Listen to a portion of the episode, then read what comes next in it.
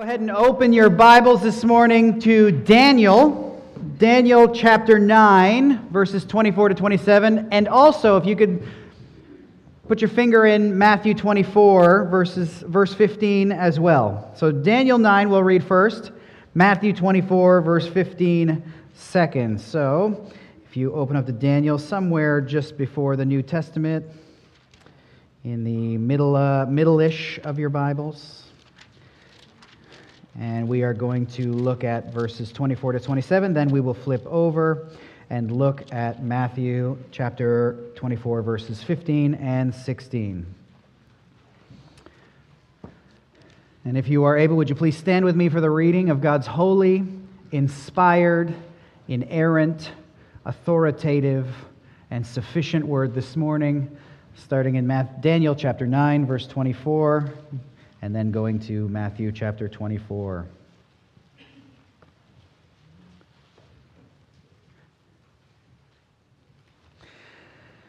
Seventy weeks are decreed about your people and your holy city to finish the transgression, to put an end to sin, and to atone for iniquity, to bring in everlasting righteousness, to seal both vision and prophet and to anoint a most holy place.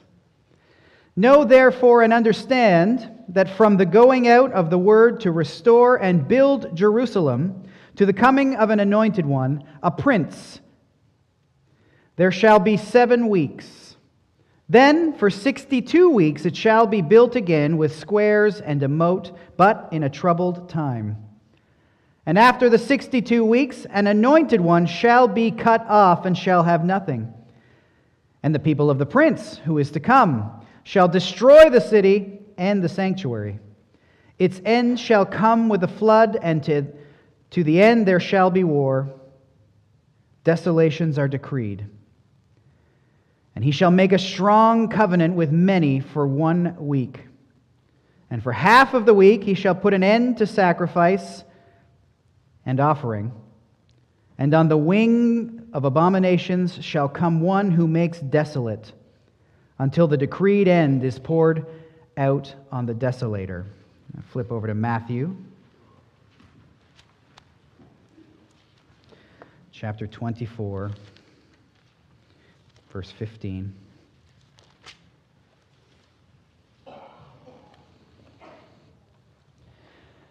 So, when you see the abomination of desolation spoken of by the prophet Daniel, standing in the holy place, let the reader understand, then let those who are in Judea flee to the mountains.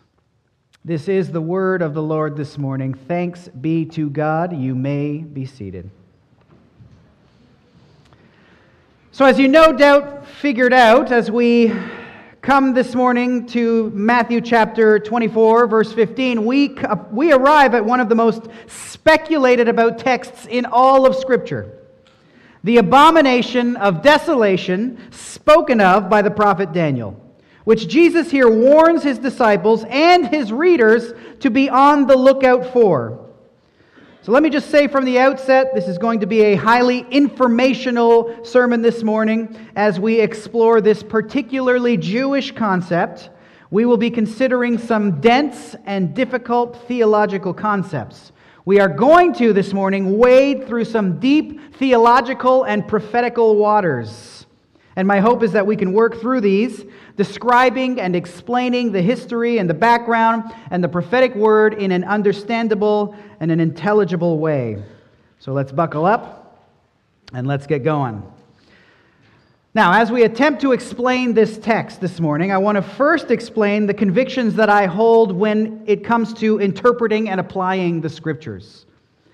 Scripture must be understood by applying what we call the historical grammatical method of interpretation. Now, that's a big and fancy way of saying this. The first thing that one ought to do when trying to understand what Scripture says and teach what Scripture says is to discover what the biblical author himself meant and intended when he wrote the text. Because the text cannot mean to us what it didn't mean to the person who wrote it. That's how we wade into much danger. So, what was in the mind of the author? What did he mean when he wrote under the inspiration of the Spirit, the Spirit of God?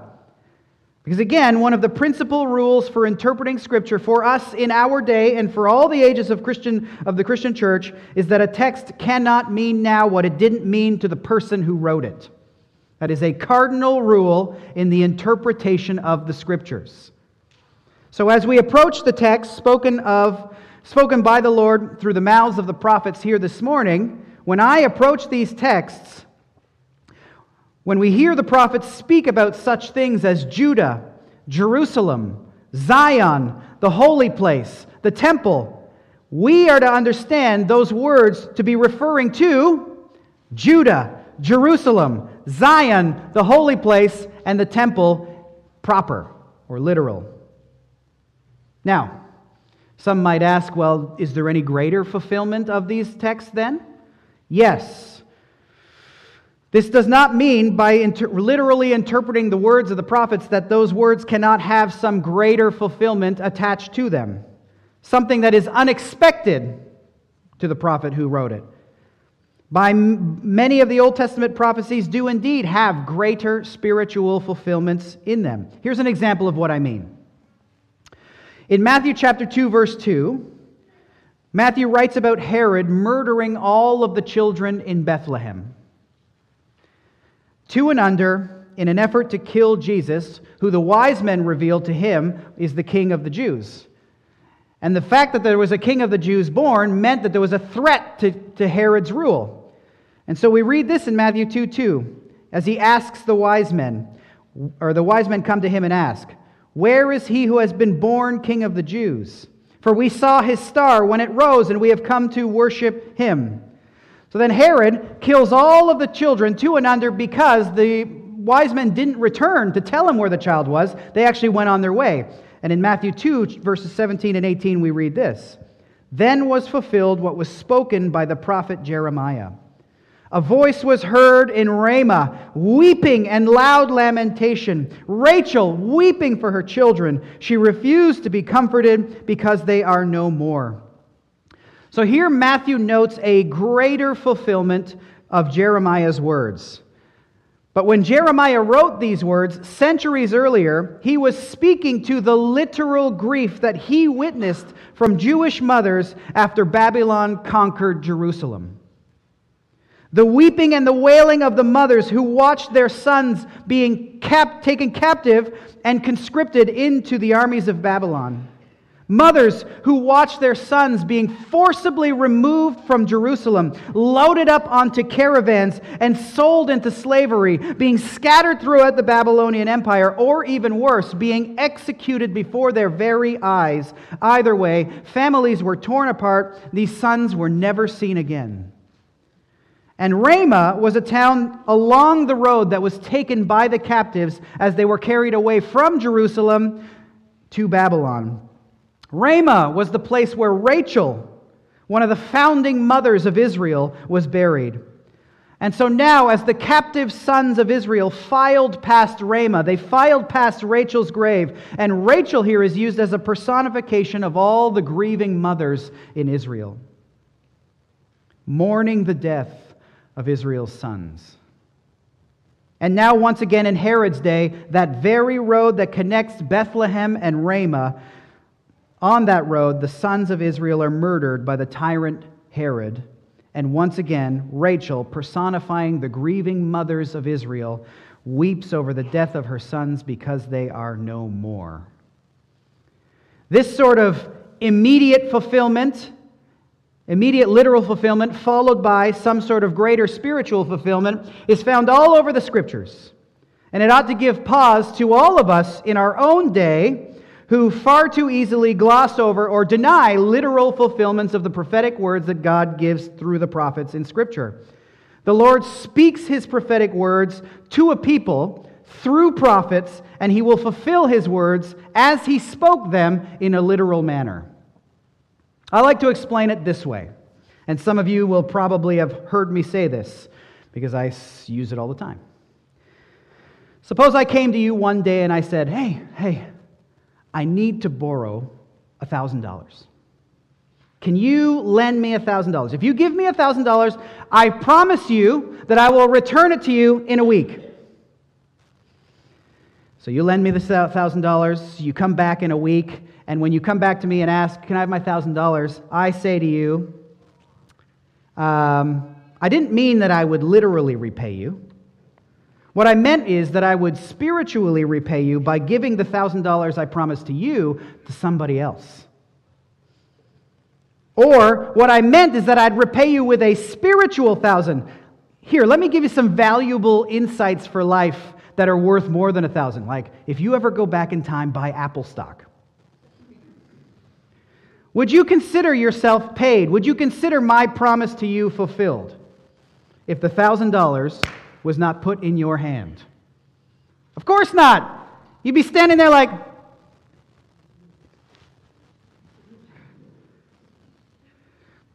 But even so, there are many who think this way about the promises of God to the nation of Israel. That God, the God who makes a number of promises to them, will not fulfill them to them. But instead, he sets aside those promises, he sets them aside and from, away from Israel and showers them on us, the church. Which, if you think about it, actually makes a mockery of God's promises because it portrays God as one who actually doesn't fulfill his word as spoken. It reveals one God as one who cannot actually be trusted to do what he says that he will do. And if that is the case, then how can any of us here and now truly firmly hold to the promises that God has given to us in the New Testament? If God is not a God who is true to his word as he speaks it, as he gives it to his people, where does that leave you and I? Can we trust that when Jesus said, I go to prepare a place for you and I'm going to come back to take you to be with me where I am, that he's actually going to accomplish that promise that he made to us? For these and other reasons, when we read the promises of God to the nation of Israel, in the Old Testament, we must read them as written in a straightforward manner and seek to understand them as the writer understood them. And believe that all of God's promises come to pass as the Lord Himself has spoken them, because the God that we all serve is a God who speaks the truth. He is a God who cannot lie. He is a God who does not and will not fail to accomplish what His word has declared. He does not lead us to believe one thing only to turn the tables and do something else. Such readings and interpretations of the Word of God are rejected and dismissed by the pastors of Winona Gospel Church, by the elders of Winona Gospel Church, and by the association in which or of which Winona Gospel Church is a part. Now, to be fair, I understand why some people would rather spiritualize these promises, because much of the end times craziness has come from those in my camp. Those who understand the literal prom- the promises of God to be literal are usually the ones who swing the pendulum way too far and start speculating about dates and identifying certain nations and certain people as antichrist or those types of things. We are the ones who tend to write the fictional novels about the end times, which are just that fiction and bear little to no resemblance to what God's Word actually teaches about the end times. And those novel series can get up to 16 volumes, just don't read them. So, with that in mind, as we work through our text this morning, as we reference different prophets and prophecies to help us understand what is meant by the abomination of desolation spoken of by Daniel, we do so as a church and as a people who are striving to read and interpret Daniel as Daniel would have un- understood what he was writing to mean. Before we attempt to define it and explain it, let us consider where we have been. What is the immediate context into which Jesus speaks this warning about the abomination of desolation? After denouncing in Matthew 23 and condemning the religious leaders in Jerusalem for their proud, their arrogant, and their rebellious spirit, for their ongoing refusal to repent of their sin and return to their Lord in faith, for their intentional blindness as to the identity of the man who is standing before them on that day, Matthew tells us Jesus left the temple. And as Jesus walked away from the temple on this day, his disciples walking with him were impressed and amazed by the architectural marvel that was the temple in that day. By the exquisite design, by the artistry of the buildings, by the gigantic stones that comprised the temple complex. Stones of such a size that we still don't know how they were put together and put on top of each other. And as they were walking by the temple, they were pointing all of these things out to Jesus with mouths gaping wide open in awe. And Jesus responded to them, responded to their astonishment at the beauty of the temple by saying this in chapter 24, verse 2. Take a look at it. Just flip your eyes up just a few verses. You see all these, do you not? Truly, I say to you, there will not be left here one stone upon another that will not be thrown down. In other words, the day is coming. It is coming soon. It will come to pass within this generation, a generation, biblically speaking, meaning 40 years, as Jesus makes clear in chapter 24, verse 34. When this temple, as monumental and as magnificent as it is, along with this city and its inhabitants, there is coming a day soon when it will be so thoroughly destroyed that even these humongous stones that you are so impressed with will be thrown down so that not one of them will remain on top of another. And as Jesus spoke this prophecy to the disciples, no doubt they were shocked to hear it, but at the same time, they understood that such a thing must happen in order to usher in the end of the age. For the average Israelite in Christ's day, which included these 12 disciples, the devastation and the desolation of Jerusalem and the temple were closely and inseparably linked to the immediate, near at hand end of the age. And so, as they hear Jesus tell them this, that everything is going to be destroyed, that the temple will be razed and demolished, their mind starts racing immediately to the next logical question that we see in chapter 24, verse 3. Tell us, when will these things be, and what will be the sign of your coming and of the end of the age? When will the stones of the city and the temple be thrown down? How soon after will you return to rebuild that temple and reestablish the Davidic kingdom that, you have, that the Lord has promised to our nation? And what will be the signs that point to your return and the end of the age? And as we learned last week, to understand the disciples' mindset as they asked this question, we must recognize how, recognize how they perceived and understood the words of the prophets. When you read the prophecies of Isaiah and Micah, for example, it seems as though the destruction of the temple and of Jerusalem would immediately precede and signal the return of the Lord to establish his promised messianic Davidic kingdom. So, that phrase, messianic Davidic kingdom, that phrase means a restored kingdom over which Messiah, Jesus Christ, rules from a throne in Jerusalem. And his reign issues in a period of unprecedented peace, unprecedented prosperity, and rejoicing for ethnic Israel and the world. It is this time spoken of when you read things in Isaiah like, the wolf will lie down with the lamb. It's during this time. You can see this, for example, in uh, Micah chapter 3, verse 12. We looked at it last week, but let's look at it again. In Micah 3:12, we read this: "Because of you, that means rebellious, idolatrous rulers of the house of Israel, as we read in Micah 3:1, because of you, Zion will be plowed as a field. Jerusalem shall become a heap of ruins, and the mountain of the house, meaning the temple, will be, or a, a wooded house, a wooded height. In other words, the Lord had already decreed centuries earlier the destruction of Jerusalem and the destruction of the temple through the prophet Micah.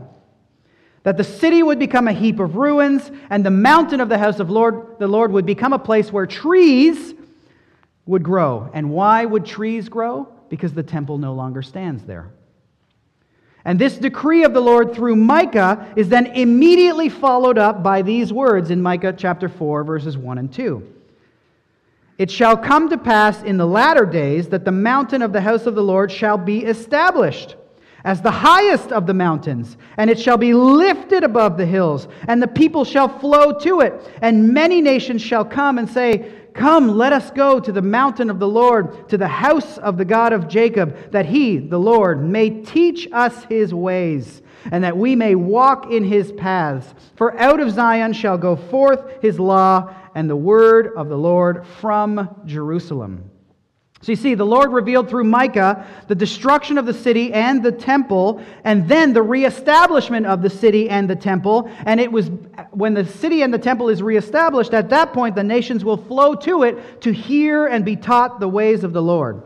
And as you look at the prophecy, it seems to indicate, at least from one angle, a rather rapid fulfillment of these promises. The destruction of Jerusalem and the temple will be immediately followed by the reestablishment of that temple and the nation streaming up to it. At least that's how you, would, uh, you could read the prophecy of Micah. But as Jesus reveals to his disciples in Matthew chapter 24 and 25, that's not actually how it works.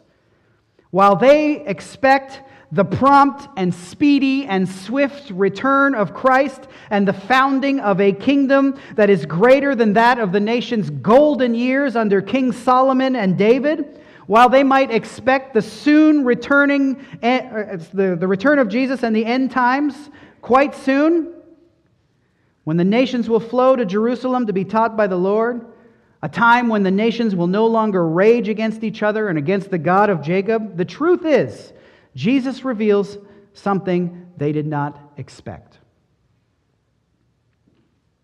an intervening period of time, an interval that Jesus called in Luke chapter 21, verse 24, the times of the Gentiles. And during this time of the Gentiles, far from being the city to which the nations will stream in order to learn the ways of God, Jesus said the city will be trampled underfoot by the Gentiles. So many today will call this interval or this period of time in between the destruction of the temple and the, the, the end of the age, they call it the church age. The time wherein our gracious and merciful and compassionate Lord gathers to himself, according to John 10, verse 16, the sheep that are not of this fold. Our great and glorious God's plan in and for creation is not simply to save the nation of Israel proper. It's not simply and only to save ethnic Jews, but it is to call for himself a people from every tribe and every nation and every tongue and every language. And according to Jesus, the Father has given us to his Son a people, and the Son has come down from heaven to bring all of them in.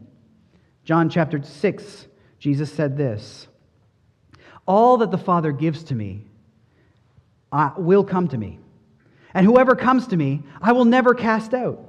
For I have come down from heaven to do the will of him who sent me, and this is the will of him who sent me, that I should lose nothing of all that he has given me, but raise it up on the last day. For this is the will of my Father, that everyone who looks on the Son and believes in him should have eternal life, and I will raise him up on the last day. So, included in this giving of a people to the Son are both the sheep of ethnic Israel, the remnant of the sheep of ethnic Israel, and sheep from another fold, according to John, Jesus in John 10. There are two flocks that are being brought together as one according to John 10 16. Jesus said this I lay down my life for the sheep. And I have other sheep, meaning the Gentiles, that are not of this fold, meaning Israel. I must bring them also. Notice that also there. I must bring them also, along with ethnic Israel. Also, there's this other sheep. I must bring them also, and they will listen to my voice. So there will be one flock and one shepherd. So, in this church age where the sheep not of the fold of ethnic Israel, are brought in, these times of the Gentiles will not be quick from our vantage point. As the intervening time between the destruction of the temple and the return of the Lord after the abomination of desolation spoken of by Daniel stands in the holy place, it will not happen according to the expectation of the Jews who are speaking to Jesus on that day. But instead, as we know, because we are sitting here 2,000 years later, that this age of the Gentiles has spanned a period of almost 2,000 years, and it will continue for a period of time still as of yet unknown to us. The Apostle Paul, or Peter, because in those days people started making fun of the Christians because Jesus was taking what they considered to be such a long time in his return. There were scoffers and atheists who used who insulted the Christians with questions as to why the Lord hasn't returned yet, because the expectation was that he would return quickly, Peter would say to them in 2 Peter 3 Do not overlook this fact. Beloved, that with the Lord one day is as a thousand years, and a thousand years is as one day. The Lord is not slow to fulfill his promise, as some count slowness, but is patient toward you, not wishing that any should perish, but that all should reach repentance. So you see that the Lord is patient. And this age goes on because he is calling in the sheep from another fold. He's calling us, you and I, here this morning, in. However, there will come a day when this age does come to a close, when the times are fulfilled, when the days conclude, and this is important, when the Lord resumes his plan to save his chosen people, Israel. Now, you might ask yourself, how did, the, how did the Israelites miss all of this? How did the disciples miss this? How was all of this unknown to them until Jesus explained it to them? Well, many commentators will actually explain the Jewish inability to understand and interpret the timetable of events by picturing Old Testament prophecy as a mountain range.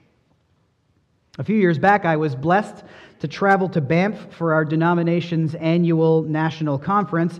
And if you've ever been to Banff, you know that the mountain ranges, that you look at the mountain ranges from your balcony, they are absolutely incredible.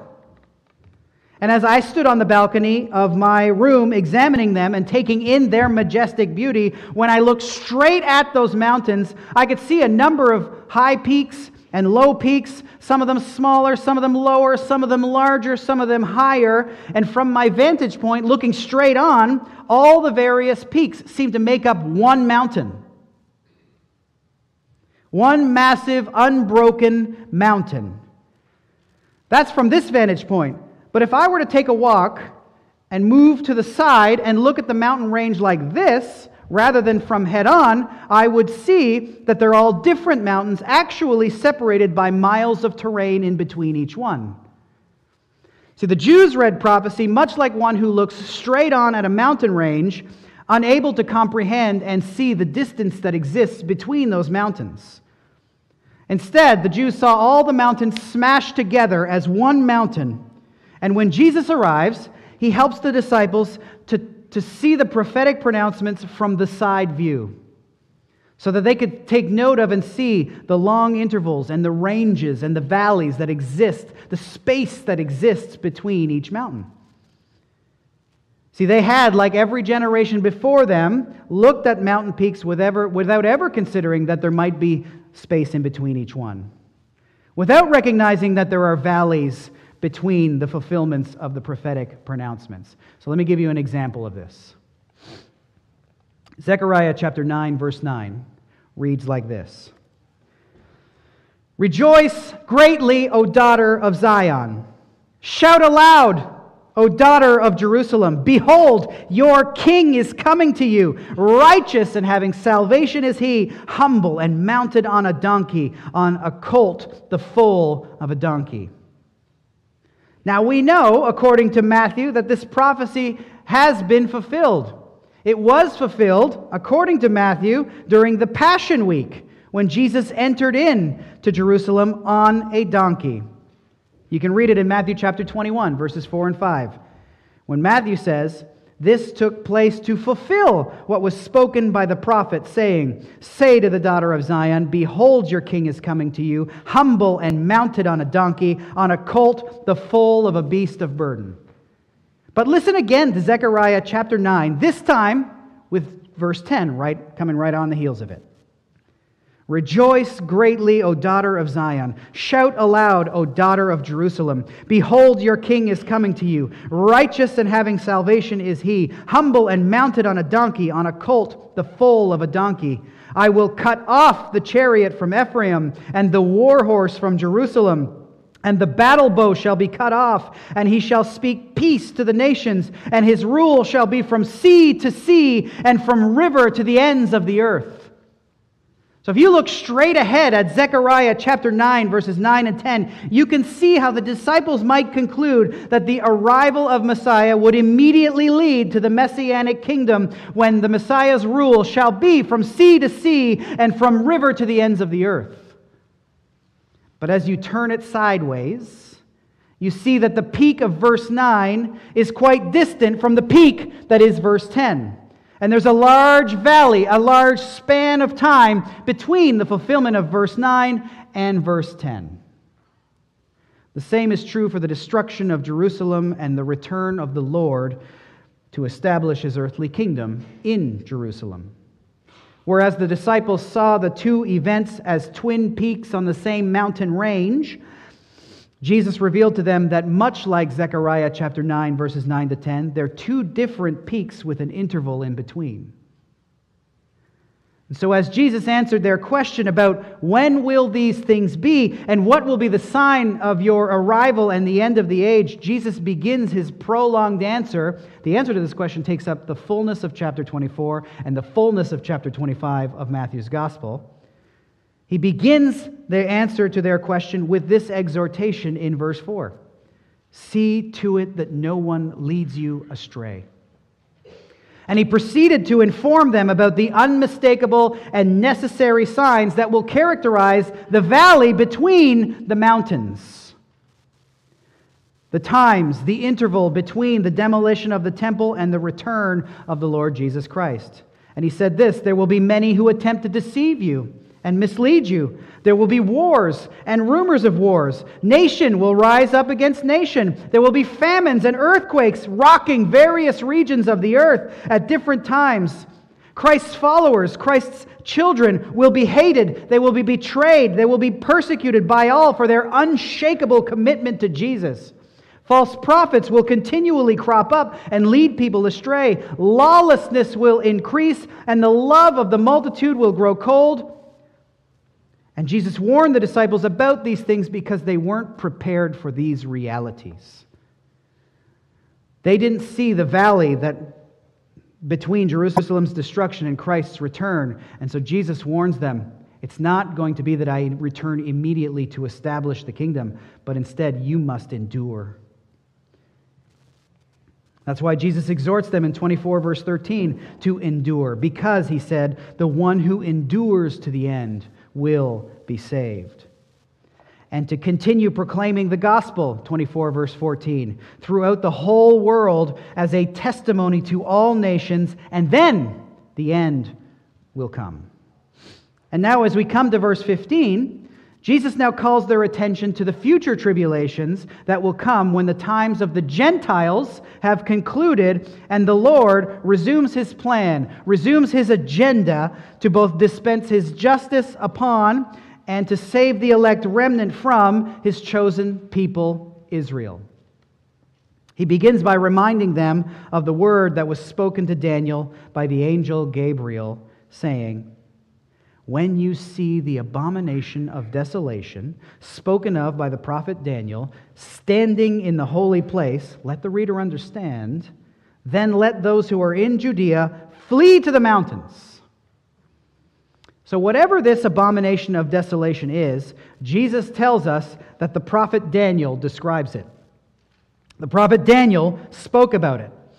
And so, if we go back and search the book of Daniel, we will see this abomination or transgression that makes desolate is referenced four times in the book of Daniel in chapter 8, chapter 9, chapter 11, and chapter 12. But the clearest word is found for us in Daniel chapter 9, which we read earlier. So if you flip to Daniel 9, we're going to spend most of our time in conclusion there. In order to understand what Jesus reveals in Matthew 24, he makes it clear that we must be familiar with the prophetic word that was revealed to Daniel. Now, we know Daniel is described in chapter 1 as one of the best and brightest in Judah during the days when Judah was besieged and sacked by the Babylonians. Daniel chapter 1 tells us that he was a young man without blemish, of good appearance, skillful in all wisdom, endowed with knowledge, understanding, learning, and competent to stand in the king's palace. More than that, as you read through Daniel's the book of Daniel, you'll see that Daniel was a courageous man who over and over again refused to defile himself with the idolatrous and sinful deeds of Babylon. And for his endurance, he was thrown into a fiery furnace. He was fed, or he was thrown into a lion's den. And every single time, the Lord delivered his faithful, persevering servant Daniel. Daniel was also a humble man who loved both his Lord and his people. And he prayed for them regularly and so, as we come to Daniel chapter 9, what we see is Daniel praying for his people. Daniel 9 starts in verse 2 with him reading the prophecy of Jeremiah in order to gain, a more, to gain more insight into the Lord's plan and promise of, during Israel's captivity. In 9, verse, chapter 9, verse 2, we read this In the first year of Darius' reign, says uh, there's another name there, but it's Darius. I, Daniel, perceived in the books the number of years that, according to the word of the Lord, to Jeremiah the prophet, must pass before the end of the desolations of Jerusalem, namely 70 years. So here's a literal promise that we will see is literally fulfilled. So, how did Daniel actually perceive that? How did he perceive this 70 year period? Well, Jeremiah actually spells it out quite clearly for us. For example, in Jeremiah chapter 25, we read this I will send for all the tribes of the north, and for Nebuchadnezzar, the king of Babylon, my servant, and I will bring them against this land, Judah, and its inhabitants, and against these surrounding nations, and make them a horror, a hissing, and an everlasting desolation. That's the surrounding nations. This whole land, that's Judah, shall become a ruin and a waste. And these nations shall serve the king of Babylon 70 years. Then, after 70 years are completed, I will punish the king of Babylon and that nation, the land of the Chaldeans, is another word for Babylonians, for their iniquity, declares the Lord, making the land an everlasting waste, meaning no more Babylon proper. And again in Jeremiah chapter 29, where that famous coffee cup verse comes from. Look at the context of it. Jeremiah 29, starting in verse 10. Thus says the Lord When 70 years are completed for Babylon, I will visit you, meaning Israel. I will fulfill to you my promise and bring you back to this place. For I know the plans I have for you, declares the Lord. Plans for your welfare and not for evil, to give you future and a hope. So, why 70 years? Jeremiah makes it clear it's going to be 70 years. Why 70 years? Why did Israel have to go into exile for that specific period of time, 70 years? That's also revealed by the Lord through Jeremiah. It all stems back to the command that God gave the nation back in Leviticus 25. There, the Lord commanded the people in Leviticus 25, verses 1 to 3, says this When you come into the land that I give you, the land shall keep a Sabbath to the Lord. For six years you shall sow your field, and for six years you shall prune your vineyard and gather its fruits. But in the seventh year there shall be a Sabbath of solemn rest for the land, a Sabbath to the Lord. You shall not sow your field or prune your vineyard. Meaning, the Lord commanded the nation of Israel that every seventh year the land was to be given a, a year of rest. And during that year, the people were to keep themselves from cultivating the land, but the Lord promised them in Leviticus 25, verse 4, that the Sabbath of the land shall provide food for you.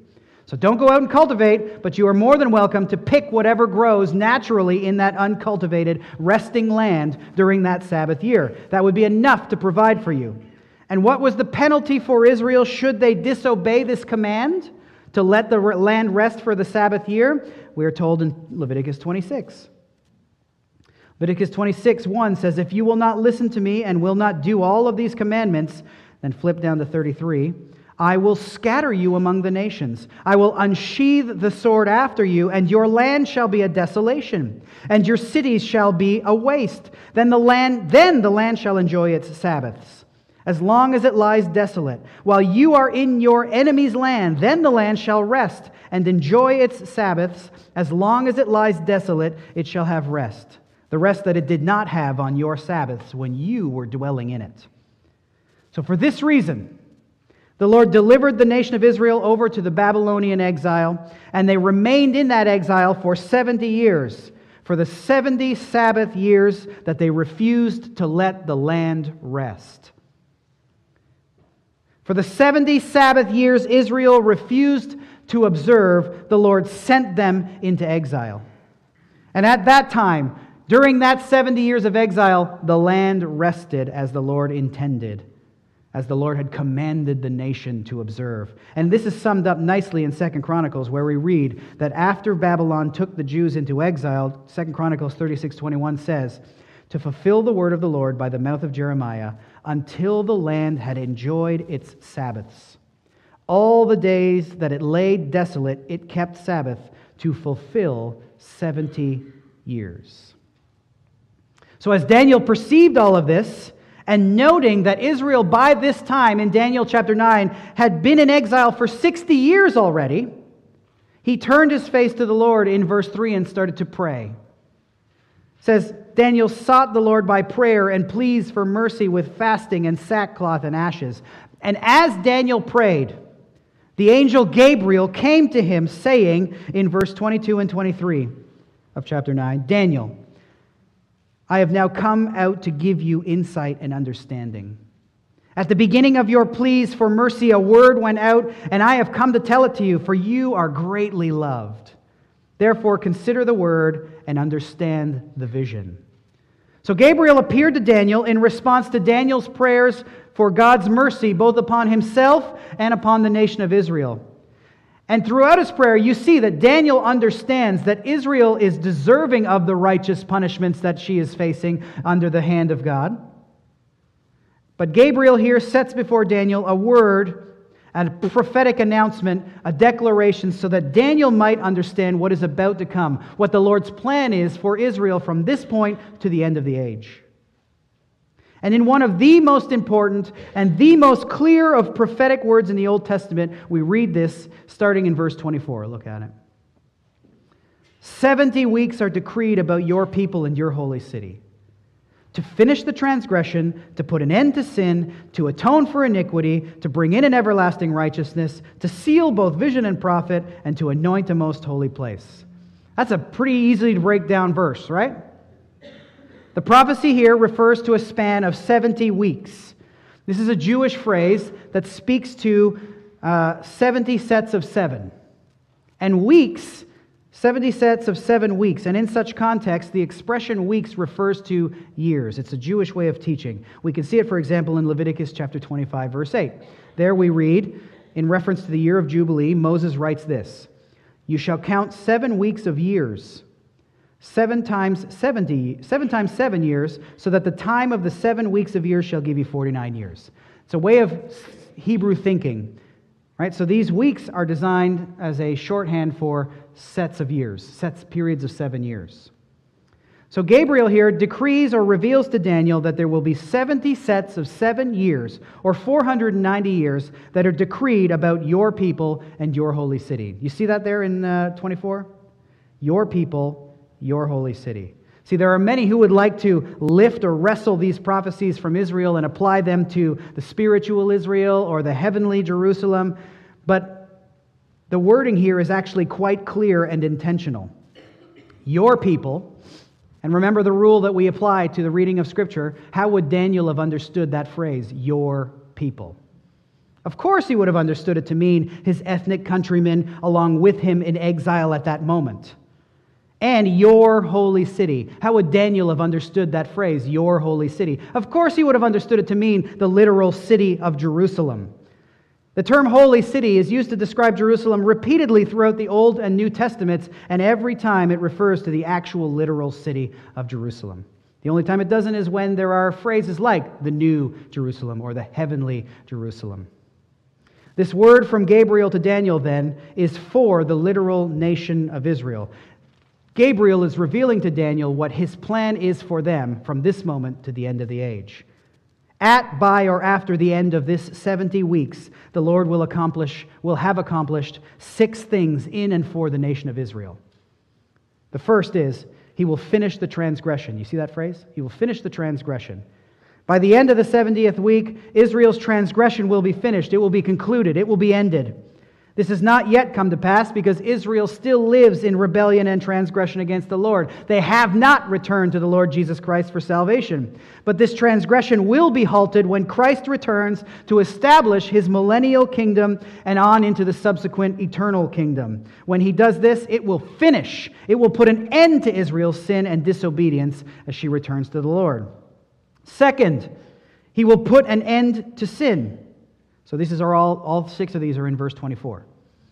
Meaning, he'll end sin itself. Sin will be ended, which necessitates a new and redeemed order of things, which Christ will do when he ushers in the eternal kingdom.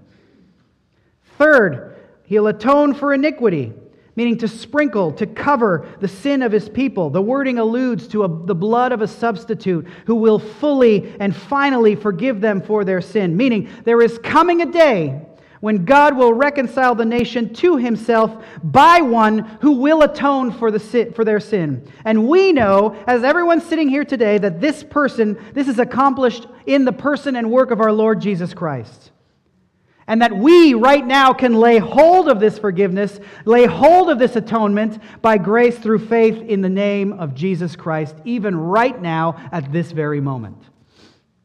Fourth, bring in an everlasting righteousness. So at the end of the 70 weeks of seven, there will be an everlasting righteousness, meaning an eternal kingdom will be ushered in, one that lasts on into eternity future, where we will all be enjoying our Lord forever.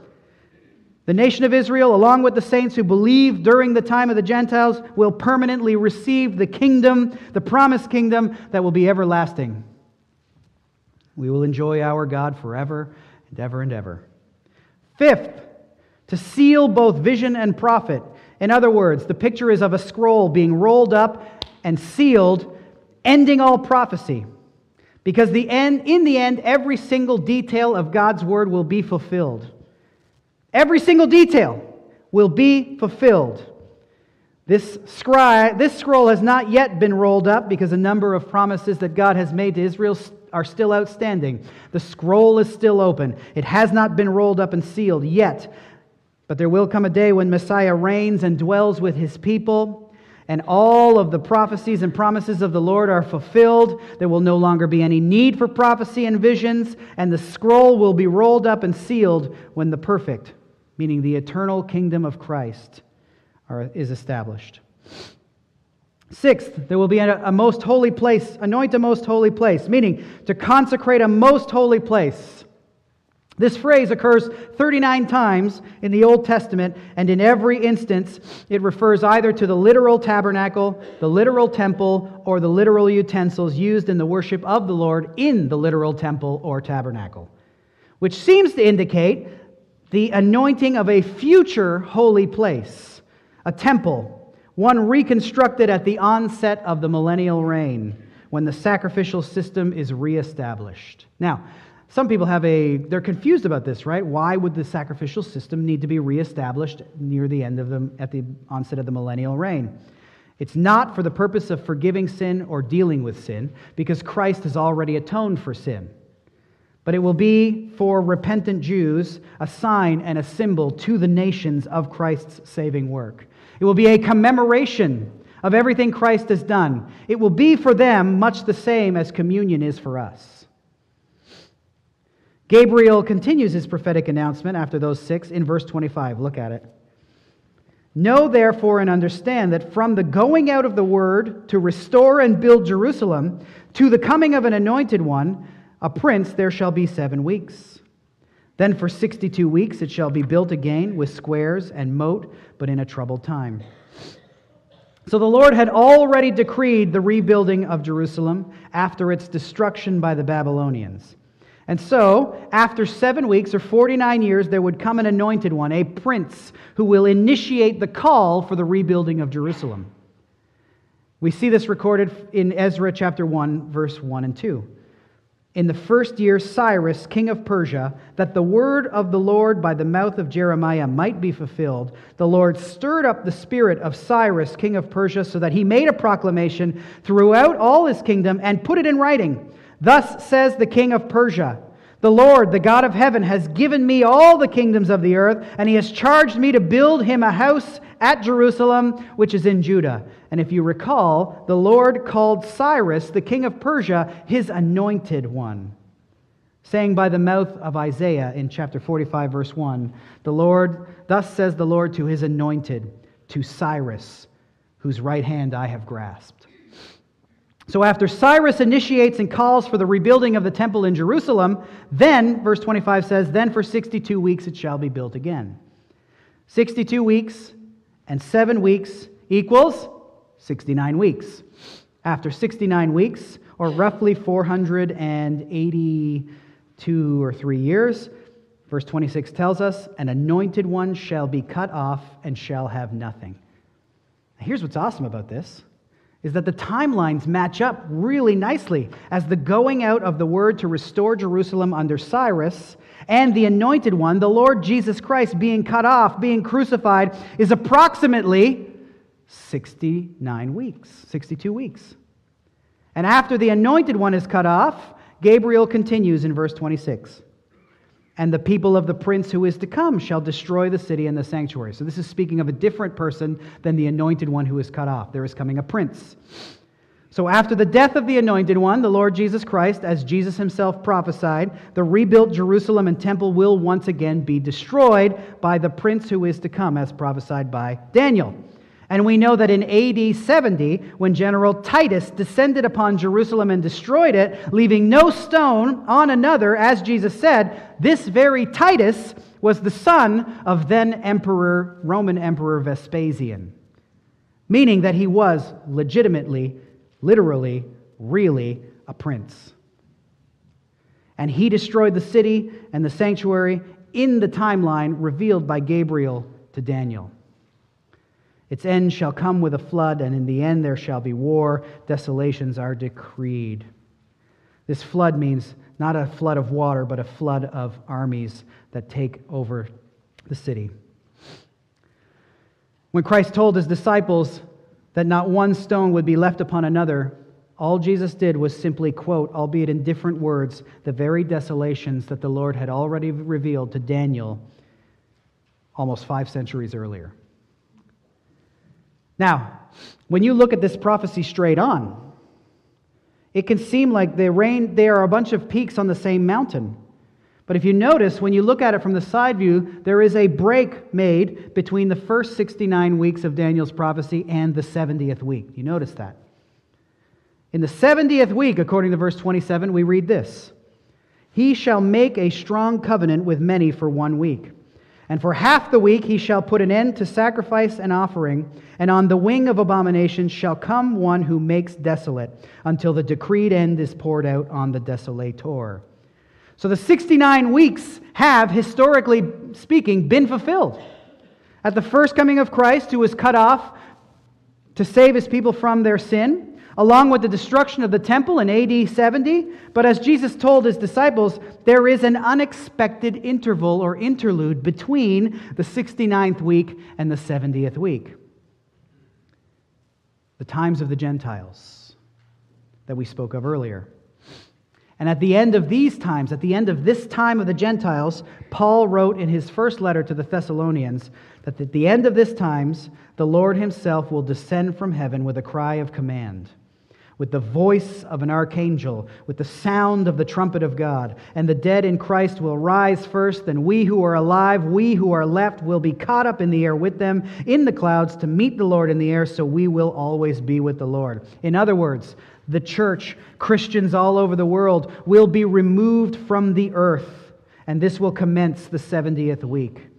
This won't happen like the Left Behind series tell you. It's not going to be a bunch of folded clothes and crashing airplanes and secret people, people secretly disappearing. Because if you look at the text, it says there will be a cry of command, the voice of an archangel, the sound of a trumpet. Meaning, it's going to be pretty noticeable. I actually like to think that all of us who are alive will go up to heaven in the same way that everyone who has gone up to heaven without dying has in the in the past, like Enoch and Elijah in visible chariots of fire. That would be super cool.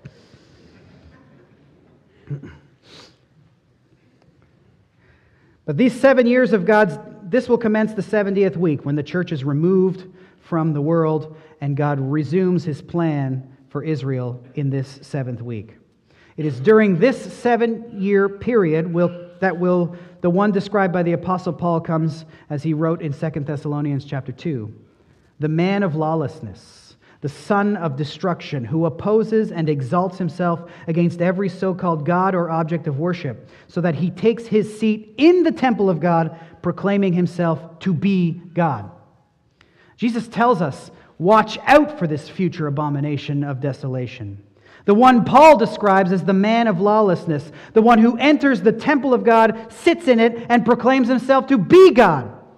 See, Jesus is warning them be on the lookout for this abomination, this filthy, abhorrent, and loathsome idolatry. This violation of God's command not to make for yourself any image or of any likeness of anything in heaven above or on the earth below, because it is an abomination, according to Exodus 20, verse 5, to bow down to anything other than God to serve it. This abomination refers to something idolatrous, disgusting, and odious to the people of God. And the word desolation is that it means that which destroys, lays waste, devastates, or astonishes the people. Something so terrible that people are left speechless. And Jesus told the disciples that if it's you, if you see the abomination of desolation that stands in the holy place, flee, flee the city to the mountains of Judea. This abomination, this man of lawlessness, will exalt himself when he enters the holy place in the temple. And according to Daniel 9, verse 27, he will establish a, look at it, strong covenant with the many for one week. Now, a straightforward reading of Daniel reveals that a few things are still to come for Israel in the future. First, there is some prince. Now, we're not going to name names, we're not going to apply it to anyone. We don't know who this is, hasn't been revealed to us yet. Far too much time is spent speculating on the identity of this prince, the identity of this man of lawlessness, but I won't. What we can see from the text is this there is some prince to come who will make a covenant, a deal, a treaty with the nation of Israel. You see it. This covenant will be for one week, meaning the 70th week, a period of seven years. And look at the text halfway through the covenant. Right? You see that there, right? For half the week he shall put an end to the sacrifice and offerings. Meaning, halfway through the covenant, this prince, whoever he is, violates the terms of the agreement and ends the sacrifices that had been reestablished in the temple. Four, the prince who is to come will then desecrate the temple or set up what Daniel calls, or what Gabriel calls, the abomination or the, uh, the abomination that makes desolate. Some sort of idol, some sort of sacrilege therein. For us, we know it's the man of lawlessness spoken of by the Apostle Paul. The days of this abomination, until the Lord returns to judge the ruler, Daniel says, are 1,290 days. You can see that in Daniel chapter 12, verse 11. There'll be 1,290 days, or three and a half years. Daniel 12:11 says, "And from the time that the regular burnt offering is taken away and the abomination that makes desolate is set up, there shall be 1290 days." So Jesus here warns the disciples when the nation of Israel aligns itself in a covenant with this strong man of lawlessness who is to come, when you see such signs as these coming to pass, When this abomination of desolation has come, then for all of you in the city of Jerusalem, flee to the mountains because the devastating judgments of God are about to rain down. Matthew 24, 21 tells us, such as not been from the beginning of the world until now, no, and never will be. This is how devastating these tribulations will be. But at the end of the 70th week, at the end of this seven year period of tribulation, the Lord, according to Daniel, will pour out his decreed end on the desolator. You see that in verse 27? Pour out his decreed end on the desolator. And as this happens, boom, the Lord Jesus Christ returns into the clouds to crush all rebellion and establish his millennial kingdom on earth. In closing, Sometimes people ask me, what benefit is there? Like, you just spent an hour talking about all of this. Now, what benefit is there to talking about this? What benefit is there to learning any of this? If you're one of those, I would like to encourage you with a couple of things. As I was studying this and writing this, I felt my spirit rising as I watched God unfold his plan in history as I saw God's speaking to Daniel through the angel Gabriel and then looking at how all of that unfolded in history, revealing to me just how firmly God has the history of creation in his hands. How encouraging is it to see how God's words and how God's prophecies have and are working themselves out in real time? And what comfort and confidence does that give to you, who are the children of God? The times that Gabriel spoke to Daniel have so clearly and wonderfully come to pass as spoken centuries beforehand. And now, as you watch the global events unfold, you know that God has already revealed how it's all going to happen. You know where it all ends with us his people, Jew or Gentile, by his side, enjoying him forever because he has, in the end, put down and crushed all opposition. So may God be glorified by all of us who, upon hearing his works in history and knowing his works to come, rest in his unstoppable power, in his unassailable wisdom in his glorious grace and compassion upon all of you who love his name and have called out to him for salvation in our Lord and Savior, the Anointed One, who was cut off for our sake. May he be glorified as you are resting confident in him, the God who oversees everything. Father, we thank you for your word, and uh, Lord, we know that these are difficult subjects. But you don't put things in your word because we don't need to hear them. You put them in your word so that we might learn them, grow as a result of them, be encouraged and exhorted by them. So, Father, as we've revealed a number of ways in which you are shown to be in control of all things, you are sovereign over all things, that you are working all things out according to the plan that you have revealed and spoken. May we have confidence in this very fact that your word never returns void. It always accomplishes what it sets out to do. So, Father, as we sit here as your people this morning, we can be confident in your promise that you have gone to prepare for us a place and that you will return one day to take us to be with you where you are. And we know this because we know you are a God who fulfills his word. And we thank you for this in his name, in Christ's name. Amen.